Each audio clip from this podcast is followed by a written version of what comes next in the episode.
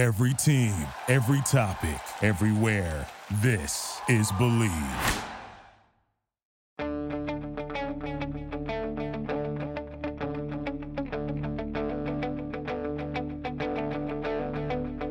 Ich warte seit Wochen auf diesen Tag und tanz vor Freude über den Asphalt. Als wär's ein Rhythmus, als gäb's ein Lied, das mich immer weiter durch die Straßen zieht. Komm dir entgegen. Hello and welcome to the Gegenpressing podcast. My name's Stefan Bienkowski. This is the main show of the week, and as you may have already noticed, we're doing things a little differently this week. Manu is away on a well deserved holiday in Hawaii, if I'm not mistaken, based on the frequent text messages, images, videos that he can't help but show and show off the, the sunshine. Um, and as a result, I am here hosting the show. But I was also away the weekend and I also missed all the football. So I've had to draft in the B team, um, which obviously far from it. Uh, Matt Ford is obviously here. Uh, Matt, how are you? Yeah, very good, thanks. Um, no, Manu was in Hawaii, but I much preferred spending all Saturday uh, on the on the trains between Gelsenkirchen and Cologne. I think that's clearly a much better way to spend your time. Absolutely. Uh, we've had to make an emergency loan after the deadline day to the Athletic for Seb Stafford Bloor. Always a pleasure, Seb. How are you? I'm good. I'm worried about Manu's pale Bavarian skin in Hawaii, but you know, that's that's sunburn sunburn waiting to happen, isn't it? Really? Yeah. I mean, based on the fact that that man seems to travel to all 50 American states every year uh, for one reason or another, I'm sure he's probably well well experienced in how to deal with hotter climates. Um, but we do wish him well. Hope he's have got his feet up and enjoying a well deserved break. And in the meantime, uh, we've got plenty to talk about, which I guess we'll get started with right after this break. It's playoff time, and the usual suspects are heading to Vegas for the championship. And our partner, BetOnline, is your number one source for football odds, stats, trends, and lines. With everything from point spreads to hundreds of bets on everything from the coin toss to the colour of Gatorade. BetOnline is the number one source for your championship wagering. Head to BetOnline and join today to get into all the action. BetOnline, the game starts here. Yeah, guys. So we're a little short for time. Uh, we're recording this on Monday. We've all got day jobs, uh, which we're trying to keep. So uh, there's a few. Th- there's a, quite a lot of big talking points that we want to get through. But let's get started with the match between Dortmund um, and you know their nil-nil draw at the weekend against Heidenheim. Um, guys, I think it's probably fair to say we're expecting some sort of um, an upset, if you will. I actually predicted this to be a draw. I think I two-two, hopefully, uh, or optimistically. Um, fortunately, I missed this game. It felt like ninety minutes. I won't be getting back. Uh, Matt, Seb, you guys both watched it. Um, I'll come to you first, Matt. Actually, there's two ways to maybe look at this game. There's a this result's been a long time coming. Uh, you know, we've talked a lot about how Dortmund have been winning games, but far from um, you know conclusive in their performances, or what a lot of people might do when they wake up on Monday morning, look at the results, and see how many players were injured for this match. And just to kind of give a brief rundown, uh, it's more or less a starting eleven. We're talking Adeyemi, Julian Brandt, Duranville, Sebastian Haller, Gregor Kobel, Nmecha, Marco Reus, Julian Ryerson, and Jadon Sancho all out of this match. Where do we? Where do you fall on that kind of scale of giving them uh, credit for getting a point to begin with, or was it a sorely two points dropped? Um, you're right; it was coming. Um, I was at the first two games against Darmstadt and uh, and Cologne, and then despite the results, actually very similar performances to what we saw in in Heidenheim. Um, Bochum similar. Difference being that in Heidenheim, uh, Dortmund didn't produce those individual moments which have got them out of jail so uh, so so often. Whether that be Jamie Bynoe Gittens producing moments of pace to break defences down the right, whether it's Niclas uh, Niclas Füllkrug stepping up with penalties, like yeah, for hat tricks largely from the penalty spot. With with all due respect, um, yeah, there were a lot of players missing. Um, you've just been through them. On the other hand, a lot of those absentees weren't missing in the previous performances when it wasn't actually that much different. Um, so yeah, this this is very much a, a, continuation.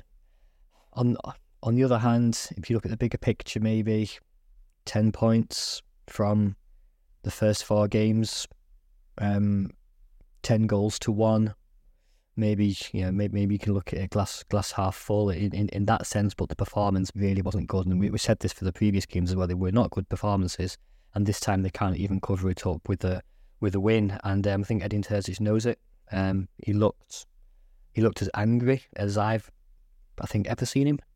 Um, in some in, in his in his post match interviews and uh, uh, and his press conference, in which he in which he repeated the point that he's been dealing with unsatisfied players for the past weeks and months who have been demanding to play, and yeah, by all accounts, complaining that they're not getting minutes. Um, well, they got their they got their minutes in Heidenheim, Terzic said, and uh, it was far too little. Hmm. It it feels like there's a frustration at Dortmund. Seb. It's certainly something I've noticed. Um, you know, I, I, actually do frequent the Reddit forum for the Dortmund page, and they do like a match thread, and that's where the fans obviously jump in after games. And from the last, more or less since the turn of the year, really, um, there's been frustration, and it felt like this result was finally a kind of um, what's the word I'm looking for? Lightning rod for a lot of the kind of frustration that's been building up over the last month or so, and a lot of Dortmund fans saying, you know, this is proof of the theory or the concerns that we've had that this team aren't really going anywhere. They're kind of almost like treading water, and um, you know, this is just proof of it. I mean, is that a bit harsh, or or, or do you think? Um, that, that, that, that kind of criticism is warranted. No, I don't think it's harsh. And I think also it feels like this game was always going to produce this response because I, I, I just think Frank Schmidt is a better coach than Terzic, like fundamentally. And Matt touched on it before about Dortmund's reliance on individual moments.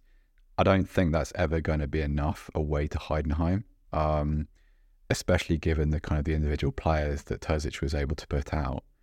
I also think if you're a Dortmund fan, like first of all, you, you might concede that it could have been worse. Kleindienst had two the two best chances of the game. Definitely should have scored the first one after that sloppy pass from Salih Özcan.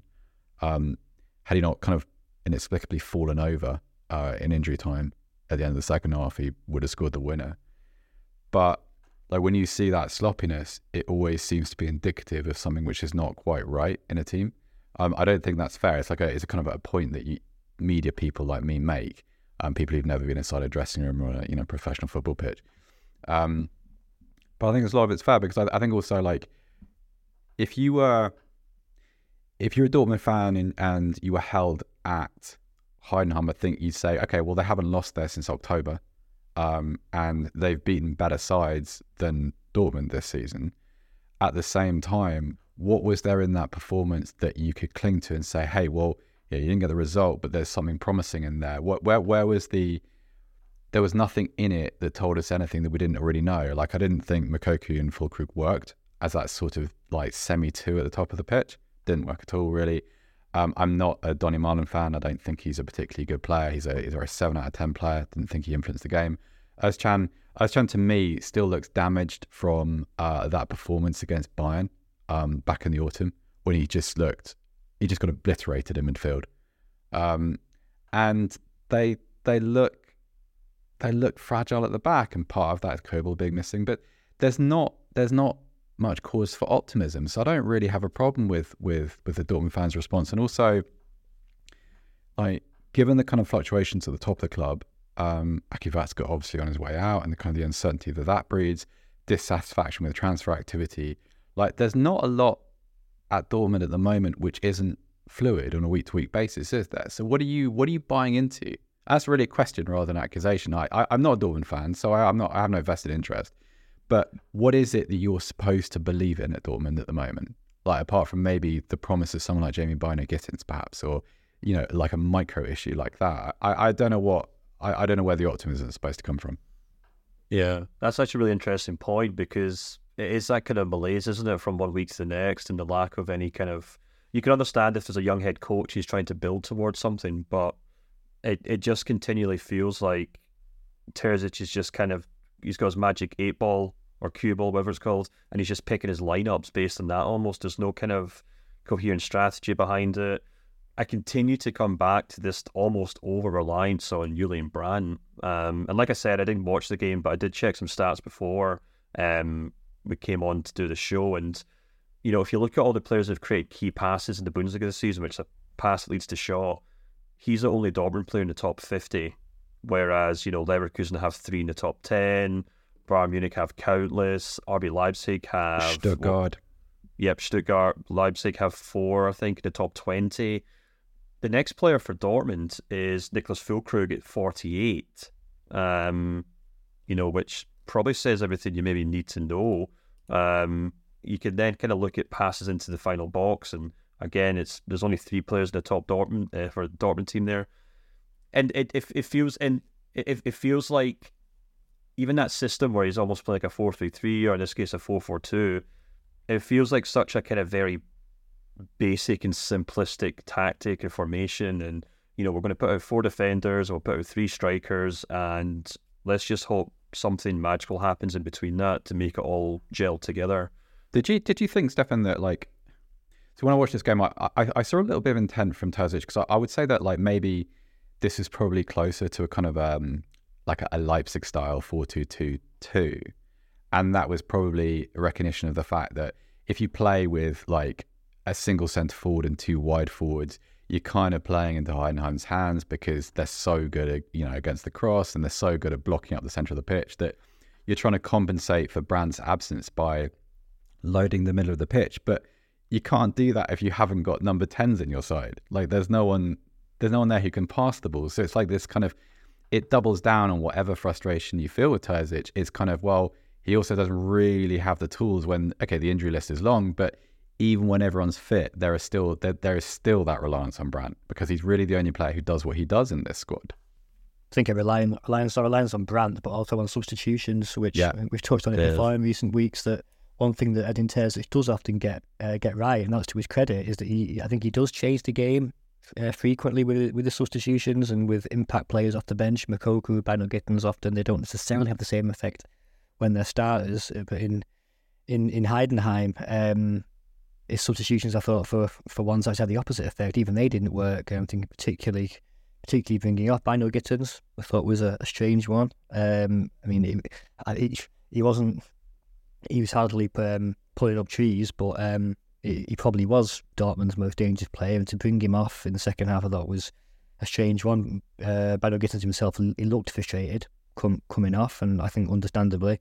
Um, Bensebaini being brought on was almost single-handedly culpable for that for conceding a goal in the in, in the 92nd, 93rd minute. That that cross that came across to the back post, where um, Bensebaini has left, uh, I think it's Schimmer, completely unmarked at the back post. Um, so it could have backfired pretty spectacularly. Um, otherwise, yeah, I think the the point regarding Dortmund being forced to go down the middle, yeah, clearly worked from a Heidenheim perspective. Um, Dortmund were incredibly narrow. They, I mean, Malen, Moukoko constantly chipping chipping over each other's feet um, in that really in those really central areas. I thought there was also a strange irony to Dortmund's best move of the match, which led to Malen's disallowed goal. Um, and it was a good move. It's probably the only time they moved it quickly and clinically and cleanly through midfield. Um, but even that came as a result of Thomas Meunier almost giving the ball away at right back and prompting what what Heidenheim would probably claim was a foul on um, on Kleindienst. I'm not sure. Maybe he gets just he gets just ahead. But the, the, only reason that tackle takes place is because his touch is terrible and he's almost given the ball away in a dangerous position. And it's only arguably because of that that Dortmund are able to break so cleanly and with so much space. So yeah, definitely. Um, yeah, with, without a doubt, Dortmund's worst worst worst performance of the season. And as for where they go, um, you've touched on the bigger picture. I do suspect that it's a bit of a the season is already a little bit of a write-off given given the changes which are taking place um, in the bigger in, in the in the bigger structures of the club. Um, it's difficult to see where it goes. Um, who, who, replaces Watzke? What role that leaves Sebastian Kehl playing? Does he does he move into a, um, a, a role with a similar seniority to Watzke? what happens with Matthias Sammer as Watzke's pers- uh, personal advisor. Um, there's so many ups and downs, and whatever structure comes in, are they going to stick with Edin Terzic? Is, is he cause is he going to suit whatever strategy ends up being in place? The whole thing seems a little bit up in the air, which leads to the rest of this season being a little bit of a write-off, I suspect. Mm, yeah, I mean that's probably a good way to maybe put a cap on this because I wanted to kind of say, Seb, that you look at those next kind of run of fixtures that Dortmund have in the coming weeks. They got Freiburg at home, Wolfsburg away, and then they got PSV in the Champions League. Then even after that, Hoffenheim, Union, and Bremen, they're all more or less. I mean, perhaps maybe PSV in the Champions League. As six fixtures there that you could see Dortmund continuing to kind of sleepwalk through before you know they play the big hitters in March. You know, Frankfurt, Bayern, Stuttgart, Leverkusen, Leipzig, really in the space of you know six or seven weeks. And, and it's and it's and it and it does maybe perhaps just suggest that this kind of concern over the malaise or not a lot happening might continue on for a little longer. Yeah, I also I worry about Dortmund in that PSV game just because that is a dangerous, dangerous team to be playing at the moment. Unbeaten in domestic football all season, uh, cantering really to the Eredivisie title, and from an attacking standpoint, like just pretty potent. Um, and some of the, the, football, some of the defensive football we've seen from Dortmund recently, I, I, know that their Champions League form has been above what they've done in the Bundesliga, but at the same time, like they look vulnerable. Um, and yeah, like I, I, I don't feel confident predicting what Wolfsburg are going to be like week to week at the moment. I don't think, I don't think even Niko Kovac knows. um, but yeah, it's, it's it's troubling. Um, Stefan, if I may, just just one word on on Heidenheim. Um, one of my players of the season actually has, has been Jan Niklas Beste, who I've loved watching. I really enjoyed watching in the Zweite Bundesliga last season too. He's just a wonderful footballer.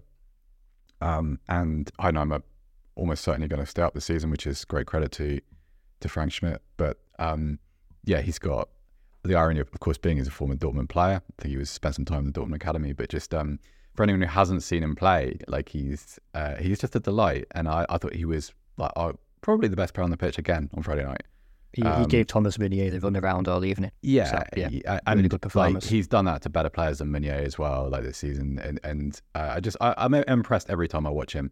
Um, I knew very little about his backstory until last year, and and um, I, am a sucker for that story of player gets discarded when he's quite young and then works his way back up the, the divisions. And now he looks like he's worth, you know, 20, 25 million euros. He's a super player. Mm, absolutely. No, it's a, it's a nice positive uh, note to end that game on. Actually, I felt like I needed to redress the balance. You know, it's Monday. we, we can't be that negative this early in the week. no, absolutely. Uh, well, let's talk. Let's talk about another, um, you know, fascinating, joyous occasion, and that was Cologne's two 0 win over Eintracht Frankfurt. Uh, Matt, you were at the game. As we were saying before, uh, recording, aside from the Dortmund match, is probably the one genuine kind of upset of the fixtures this weekend. Um, it's Cologne's first win since the 1st of December, uh, if I'm not mistaken. Um, you know, we have talked about Cologne a wee bit uh, in recent weeks and how things have just kind of looked a little concerning, a lack of real maybe progress. And then all of a sudden, Frankfurt come to town and suddenly there's fireworks. What happens here? It's playoff time, and the usual suspects are heading to Vegas for the championship. And our partner, Bet Online, is your number one source for football odds, stats, trends, and lines. With everything from point spreads to hundreds of bets on everything from the coin toss to the colour of Gatorade. Bet Online is the number one source for your championship wagering. Head to Bet Online and join today to get into all the action. Bet Online, the game starts here. Yeah, I think Cologne probably played Frankfurt at just the right time. Um, come on to them in a sec, but they are having a little bit of a little bit of a dip in form, um, perhaps to a large degree not held by Afcon absentees, but we'll come on to them. Um, Cologne's performances haven't been haven't been that bad. Um, I think I thought in the first half against Dortmund before before they completely fell apart. In the first half, they were actually okay. Um, they actually matched matched Dortmund quite well. Um, the performance away at Wolfsburg, one-one draw, was also you know, they, they certainly weren't the second best team away away at Wolfsburg. Um, the problem all season has been scoring goals. Um, partly that's been due to injuries, uh, partly the likes of yeah, um, um, Maina, Tigges simply not simply not being of the required quality. I think Dejan Ljubic has been one of the most profligate uh, forwards in, in, in, in the league, and he actually continued that um, against Frankfurt. Um, but yeah, step up Jan Thielmann um, and step up Farid uh, Alidou, um, ironically on, on loan from Frankfurt.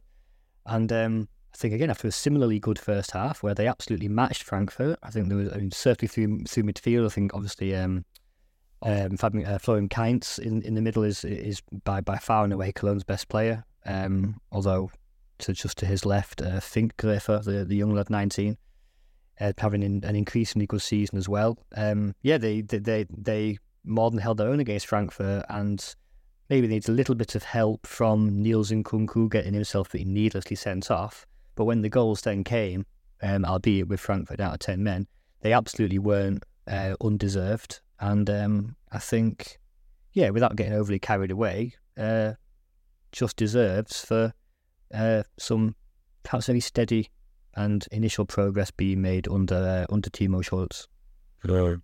Seb, just to kind of flip this onto Frankfurt for a moment, um, this was a game that saw one January signing starting, uh, two January signings come off the bench. One in Ekitike who had joined days before the game. Um, and if I'm not mistaken, I read this morning that a fourth in Donny van de Beek hasn't even been registered for the club's uh, European games this season. Um, are we maybe? Is it, is it? Do we need to maybe give Frankfurt a bit of time here because obviously Toppmöller is dealing with an absolute avalanche of new players this season. Um, and you know, as as as Matt said, maybe this is the perfect time to play Frankfurt because you know they're they're literally still reeling from such a busy transfer window. Yeah, I think so. But I, I think you see this pattern repeated all across Europe. Like it's not just the players they've added in January; it's what they lost back in the summer. I mean, they they had their entire attacking structure ripped, ripped out. Kamada went. Um, uh, Kolo obviously went very very late in the window.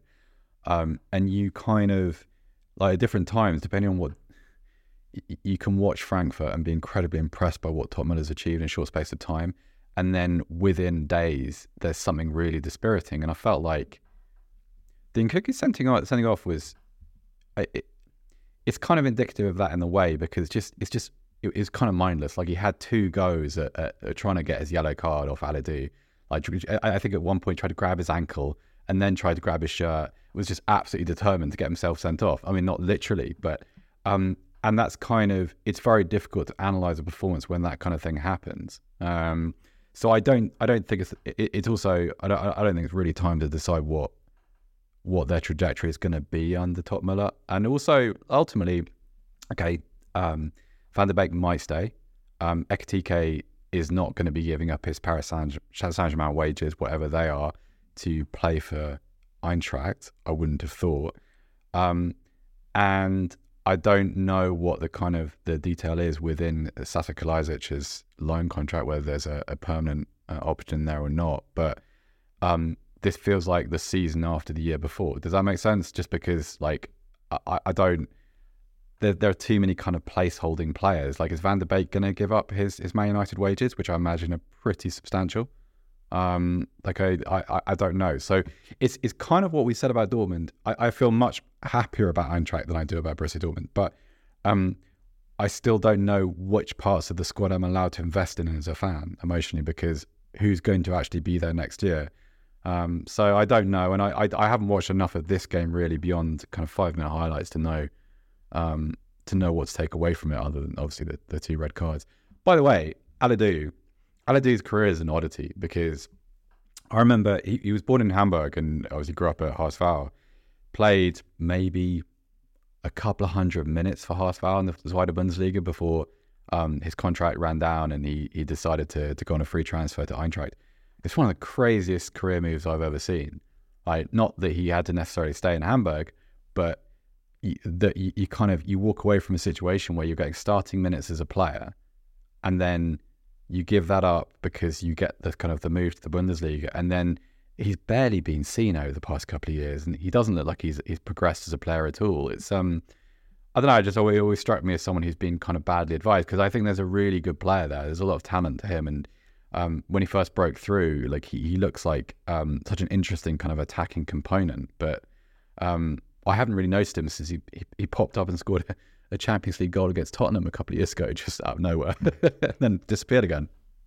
I think Seb. I think Seb's right to point out just how um, how difficult it is to judge Frankfurt, and I think that's maybe a result of Frankfurt themselves being a victim of their own success in recent years. I'm not really sure where Frankfurt themselves. I'm not sure if, if they've decided where exactly to to place their expectations and their aims. And they've had you know they've had four or five absolutely fan, phenomenal years. I mean, this really should not be underestimated. What a ridiculous achievement that Europa League uh, win was.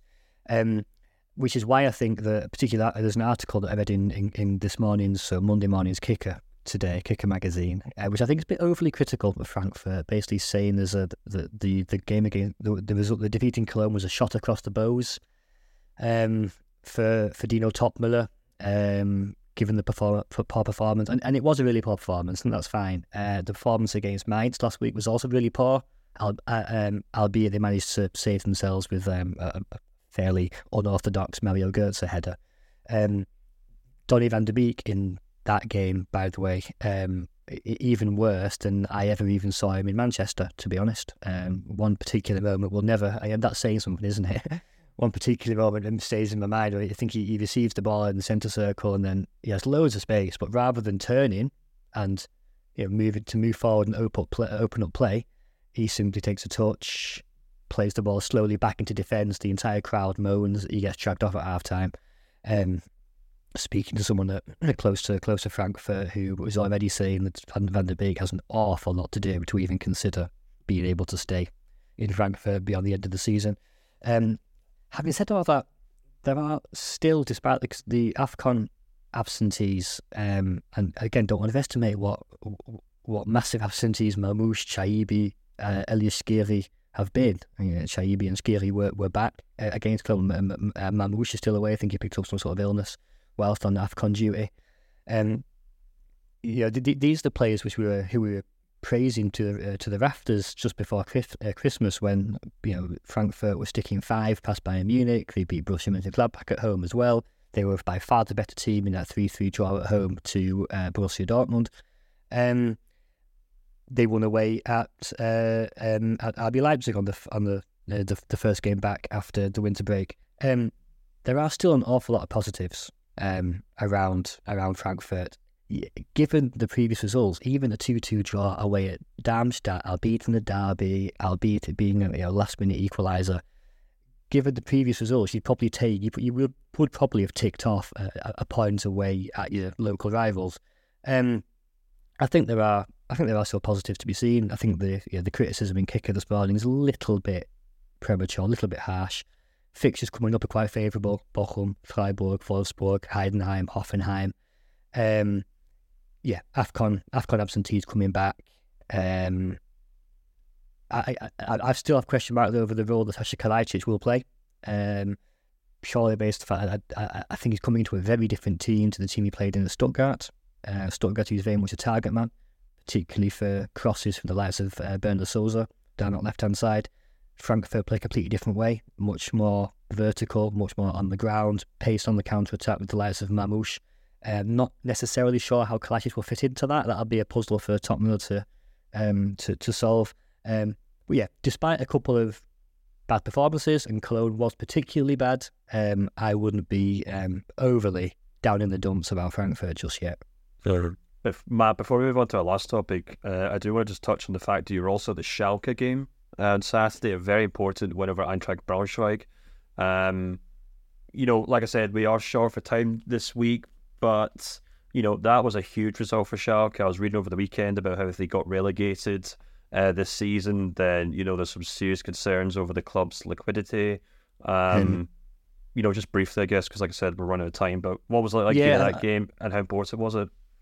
Yeah, I, I, like to check up on Schalke from time to time. Um, obviously, I think most of our focus um, is is generally on, on the Bundesliga, and perhaps rightly so. But there are obviously some huge names in in the second division as well.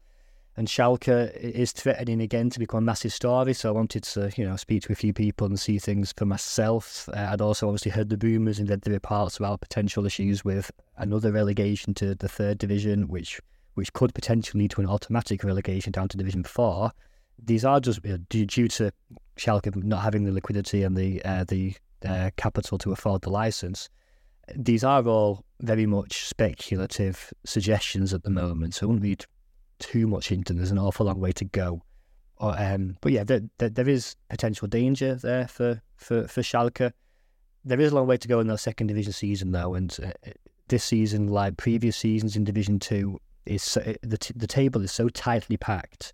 Uh, two, three, or four consecutive wins or defeats can send you flying up the table or down the table in a heartbeat. I think despite Schalke's issues, they're only actually seven points off the top half, or six, six or seven points off the top half. So a lot, a lot can change. Uh, indeed, a lot changed. A lot changed on Saturday. They got a vital win over Eintracht Braunschweig, uh, well deserved as well. Uh, after a pretty poor first half, they were much the better team in the second half. Uh, the goal was extremely neat, very well worked from um, a particularly impressive player at left back, uh, Derry Murkin, uh, Anglo Dutch. Not a player I actually had on my radar, um, but very impressive, hard work up and down, offers a lot offensively as well as defensively. Played a great ball into Kenan Karaman for Schalke's winner. So there is hope there, I think, for Schalke. There are probably worse teams in that division. Um, but yeah, there there is there are clouds hanging over them as well, which I think we'll go into in more depth uh, at a at a later date. Yeah, yeah, we certainly will. We'll do a deep dive into Schalke uh, in the coming weeks, that's for sure. Uh, Seb, we're actually going to stay in this five Bundesliga because uh, another result on paper, which would have probably gained plenty of headlines on its own, Hertha Berlin's one two one defeat rather to Hamburg in Berlin. Uh, but as they say, uh, headlines for all the wrong reasons, I guess, on this game. Uh, there's a 32 minute delay uh, due to protests from uh, the fan groups both clubs, if I'm not mistaken, uh, over the over the DFL investor plan. We've talked about this, touched on it at points uh, over the weeks. We've actually done a few deep dives after the, the the last vote. at least Matt and Manu did. Really good listen for anyone who wants to subscribe and find that in the feed. Um, yeah, let's let's just dive into this because it's quite an interesting topic. We've got maybe five minutes left. Um, I'll let you jump in, Seb, and, and, and say your piece. Yeah, well, it was interesting because obviously we've seen this a lot of times before, and you guys have covered it on the podcast. This was different because instead of just a you know one shower of tennis balls, there was initial shower. Stewards cleaned them up, players helped out, and then every time the game threatened to restart, you'd see five or six coming out of the curve, and you know because obviously at Olympia Stadium, you need you need a pretty good arm to throw a tennis ball from the stands to the pitch. They were using those, um, you know, the the sticks that dog walkers use to to throw balls in the park. Um, they were using those to hurl them, and um, I was watching on television. I wasn't at the game, but um, it struck me. It was interesting how negative Sky Deutschland were in their commentary of it.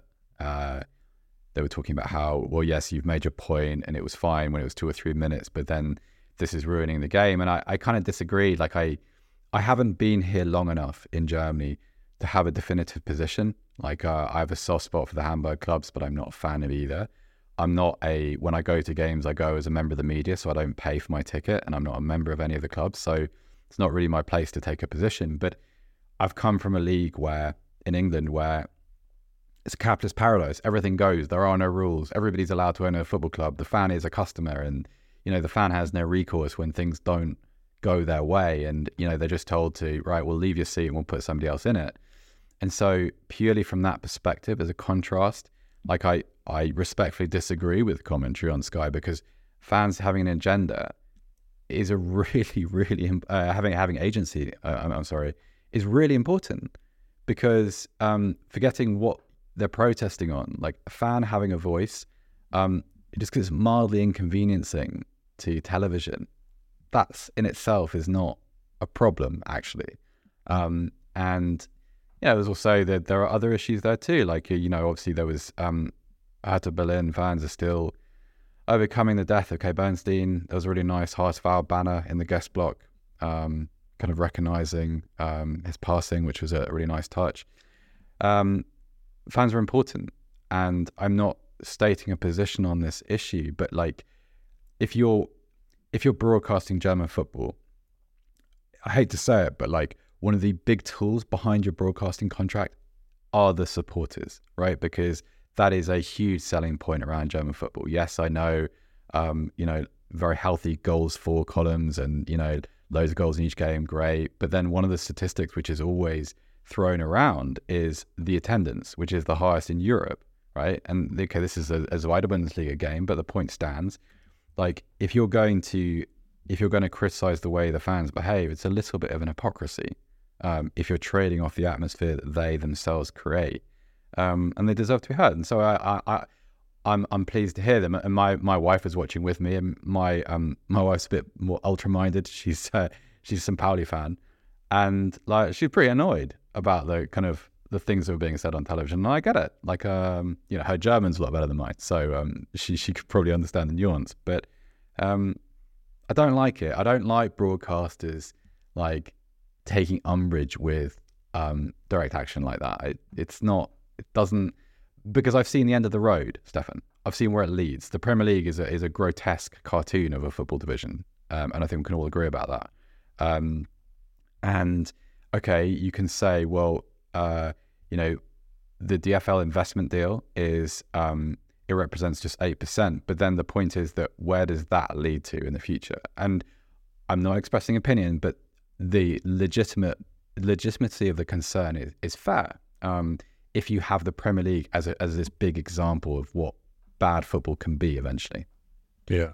Matt, there was an interesting, just to kind of pick up on uh, what Seb said about Sky Sports' coverage, there was an interesting opinion piece in Kicker on Monday morning. Um, scathing, I would say, of the protest. You know, they made a quip about how, uh, you know, 32 minutes, uh, the delay, there's been longer Grand Slams in that time period, probably more tennis balls used uh, on the pitch in, in, in Berlin than there would be in that game. Um, you know, arguing that, you know, a couple of thousand ultras ruined a perfectly good atmosphere for 58,000 fans. Uh, and then they made a point of saying that, you know, the Hertha fans didn't seem too bothered about criticising the 777 partner group, uh, which obviously owns a controlling stake in Hertha. Um, but so, you know, trying to accuse them of basic hypocrisy. But, you know, taking that into account and Sky Germany coverage into account, I was wondering if you could maybe shine a light on maybe what the kind of general um, consensus or the general opinion is of football fans in Germany towards what is a very effective way of disrupting football games this season. I think the and it, it, it's not the first time this has happened, and it's nothing. It's not a new phenomenon. But unfortunately, a lot of the sort of the major the major broadcasters and media outlets covering German football, and I include Sky as a principal rights holder. Um, admittedly, DAZN is a little bit better, I would say. Um, they've been a little bit, you know, I think they have been slightly slightly fairer towards the towards the fans, uh, but also Kicker. And I I value Kicker as an institution in German football media massively. Um, a, a, a genuinely brilliant institution with a huge history and hugely professional, very insightful, and a, a, valuable, valuable tool. However, when it comes to fan culture, supporter issues, um, they often prove themselves to be massively detached. And this opinion piece that you're referring to um, is a perfect example. Um, for the author of that piece to descend into the whataboutery as to why on earth they're criticising their own investors, I think is ridiculous because it's also um, factually untrue. I mean, there's a reason why Hertha of all fan groups have taken this extra step with this protest over the weekend. It's because of their, it's precisely because of their, neg- their negative experiences with investors. So it was a yeah a, a pretty ridiculous and I think actually quite pathetic uh, attempt to resort to to whataboutery in in that case. Um, yeah, there's a um, a massive discrepancy and a detachment between some of those who are paid to uh, attend these football matches, and yeah, I, I include myself in that, and yet uh, never never leave the press box. Um, there was an interesting exchange which took place on a Sunday morning uh, breakfast talk show on uh, on one of the TV channels. It's very it's very famous. It's very old. It's called Doppelpass. Um, it's also probably one of the most conservative German football institutions. Uh, they'll sit there in the, I think, at the airport in Munich, drinking uh, drinking Weissbier and uh, yeah, basically to, discussing the weekend's action. It's very much um, fifty, yeah, age range fifty plus editors of uh, quite conservative media outlets, uh, I would say. Um, and various ex players who uh, are by the very nature not going to rock the boat and there was an exchange between Stefan Effenberg, so the former Germany and, and, and Bayern captain, who sat there in his role as an expert, and um, Philipp Köster, who is the editor of Elf Freunde, so a German fan culture magazine, been been going for decades, um, where Effenberg uh, basically revealed his own ignorance of the topic, saying, uh, "I don't see why the fans are scared about Monday night football or extra kickoff times." Because we already have Champions League games and Europa League games in midweek, and they all seem fine with that.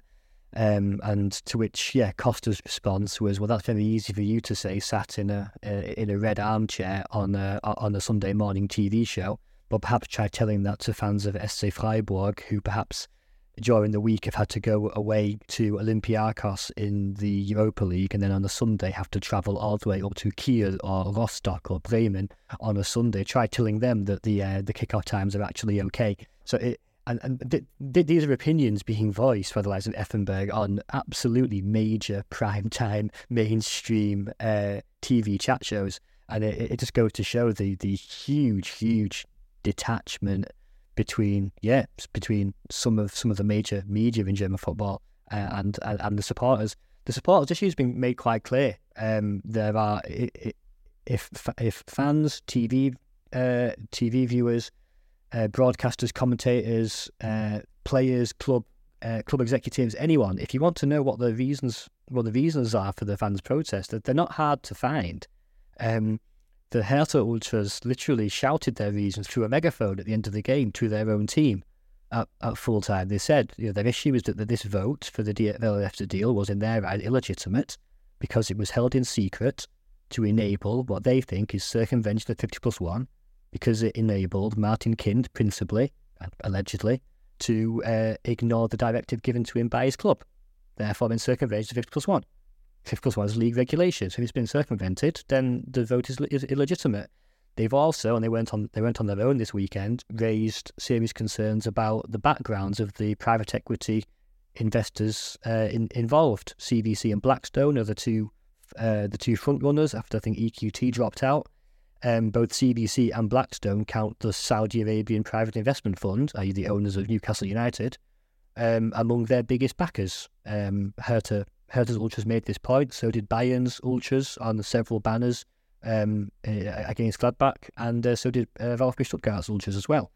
Um, there's also a massive distrust of the bosses at the and the executives at, at the DFL, not just because they've redone their vote in secret, but because of the completely different tone of rhetoric um, compared to the pandemic when they were all talking about humility. We have to take a step back. We mustn't get too carried away. We've shown how, which we are, COVID has shown how reliant we are on, on the financial the financial wheel being turned ever quicker and ever further. That humility seems to have disappeared in in, in, in smoke. Um, and yeah, they've they've said that what they said in in you know, the head in Hertha the Hertha Ultras statement at the end. They said what you have just seen in those 32 minutes is a protest by a free and vibrant um, terrace and fan culture. That's what you've seen. It was 32 minutes, and they said there's no end in sight. I wouldn't underestimate how far this could go. The, the German organised supporters have already shown that they can um, they can cause new security concepts to be scrapped. They've caused Monday Night Football to be scrapped. They caused the initial vote for the investor deal to go against the DFL don't underestimate how how far this can go and how far the, the supporters and it's and it's not just a minority of ultras. This is also a point that's made. This and that often gets accused in uh, they often get accused of it. it's just a couple of hundred extremist radical ultras. You know, they might be the tip of the iceberg. They might be the tip at the end of the spear driving this. Yeah, that's fair enough. They might be the or, the organising power behind these protests. But um, no, they, they they they do enjoy sympathy. Mm. Yeah, absolutely. I, I, would say that was quite an extensive uh, breakdown, Matt, of the situation, which I'd expect nothing less. Um, we do have to kind of wrap it up here, but as I have said, and I can't stress this enough, Matt and Manu did a really, really, really good um, podcast after that break, uh, after the recent uh, vote. And as ever, Matt's newsletter every Wednesday goes into deep, deep detail into the fan culture of German football how the fans are protesting and getting their voices across every weekend. And Matt, I don't want to put any words in your mouth, but I'm sure that might come up in one version or another on Wednesday's newsletter. Or if you've already got it in mind, maybe you can give a quick teaser, perhaps, of what you got in store. Yeah, no, absolutely. I'll go into I'll go into more depth, uh, more depth on on it this week. Absolutely. Also, um, uh, Werder Bremen uh, celebrating 125 years of, of their of their club, but also as as me and Manu discussed in the podcast, which I think will come out this week or next week uh, also yeah. dealing with their own investor issue at, at Werder. So these these topics are all interlinked and they're, they're not going away. Yeah, and you know, as Seb said, these are exactly the kind of things that football fans love about German football. It's what makes them stick around, especially the international audience who are looking for something. Very quickly, as Seb, as Seb was saying, he's right to point out that there is a direct contrast to the Premier League. If you ask any of these fans in Germany, yeah. they they're not fans of the Premier League. They know what it is. They a lot, a lot of them have been there. They go to Old Trafford, they go to the Emirates, they go to Anfield, and they're shocked the tickets cost fifty pounds, sixty pounds, that you can't stand up, that the atmosphere is rubbish. They, yeah. they they know what the Premier League is, and they don't like it. Yeah, absolutely, absolutely. It's probably a sentiment I think a lot of our listeners uh, appreciate and agree with. Uh, but for now, we do have to wrap things up. So I'd like to say a big thank you to Matt and Seb for coming on the show. Um, Sorry, things are a little different today. Uh, we are dealing with some uh, personal issues or personal absentee, shall we say. I'm sure Manu uh, is chuckling A bit like away. Dortmund. yeah, a bit like Dortmund, yeah. I'm just going to say, I'm sure Manu is chuckling away as he sits on the beach somewhere listening to the show as it's uh, as it goes out. But uh, back to our regularly scheduled programming next week, that's for sure. Uh, and until then, um, I'd like to say thank you to everyone who listens and subscribes, and we'll be back soon. So cheers and goodbye.